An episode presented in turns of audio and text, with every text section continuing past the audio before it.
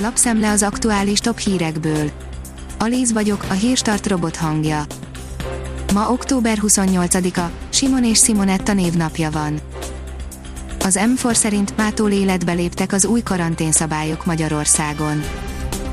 A határról egyből a karanténlakásba küld a rendőr, kötelező használni a karantén szoftvert, és egy nap alatt akár 600 ezres bírságot is összeszedhetnek a szabályszegők. A 24.20 szerint Polt mérlege 119 feljelentésből nulla vádemelés. A legfőbb ügyész gyakran értelmezi feljelentésként a hozzáérkező kérdéseket, a feljelentések azonban nem jutnak el soha vádemelésig. A növekedés írja, van olyan idős beteg, akinek 360 millió forintba kerül az éves kezelése. Magyarországon jelenleg átlagosan 183 ezer forintot költ az állam egy ember egészségügyi ellátására, 65 éves kor felett azonban ennek a többszörösét 417 ezer forintot kell ilyen célra fordítani. Azt hittük, a MAP Plus lesz a legjobb állampapír, mekkorát tévedtünk, írja a privát bankár. A híres MAP Plus államkötvények hozamánál több mint kétszer magasabbat is el lehetett érni, ha valaki ehelyett eurós kötvénybe fektette a pénzét, méghozzá hasonlóan alacsony kockázat mellett, hála persze annak, hogy a forint az utóbbi másfél évben rohamosan leértékelődött. A Metropol oldalon olvasható, hogy karácsonyék meg akarják tiltani a nyugdíjasoknak, hogy használják a tömegközlekedést. A párbeszéd hétfőn 11 pontos járványügyi javaslatcsomagot nyújtott be az országgyűlésnek. Szükséges az idősek vásárlási idősávjának visszaállítása, írja a startlap vásárlás.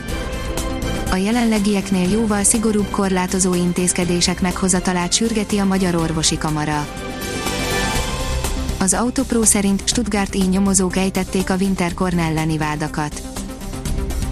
Stuttgart így nyomozók ejtették a piaci manipulációs vizsgálatot az egykori Volkswagen vezérigazgató Martin Winterkorn ügyében, halasztva ezzel a Braunschweigben indított büntetőeljárást.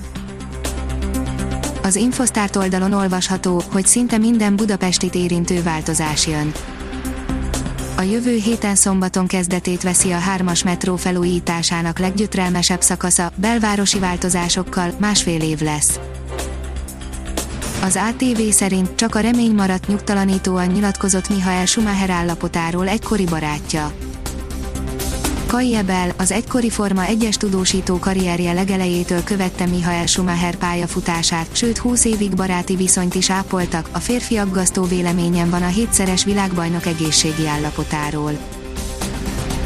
Az F1 világoldalon olvasható, hogy a Red Bull különös megoldással egyenlítené ki az erőviszonyokat az F1-ben egészen különleges mechanizmussal egyenlítené ki az erőviszonyokat a Forma 1-ben a Red Bull, az energiaitalgyárosok a motorfejlesztések 2022-es befagyasztására törekszenek, emellett azonban felmerült az is, hogy korlátoznák a felhasználható üzemanyag mennyiségét is, függően attól, hogy egy csapat éppen hogyan teljesít.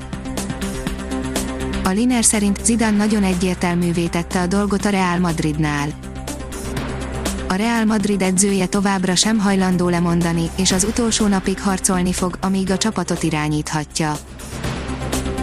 A kiderül oldalon olvasható, hogy mutatjuk, milyen idő várható minden szentek ünnepén. Csütörtöktől borongós, esős idő érkezik, a hét utolsó napjára azonban elvonulnak az esőfelhők, száraz idő lesz vasárnap, több órás napsütéssel, enyhe délutánnal, éjszaka gyenge talajmenti fagy néhol előfordulhat. A Hírstart friss lapszemléjét hallotta. Ha még több hírt szeretne hallani, kérjük, látogassa meg a podcast.hírstart.hu oldalunkat, vagy keressen minket a Spotify csatornánkon. Az elhangzott hírek teljes terjedelemben elérhetőek weboldalunkon is. Köszönjük, hogy minket hallgatott!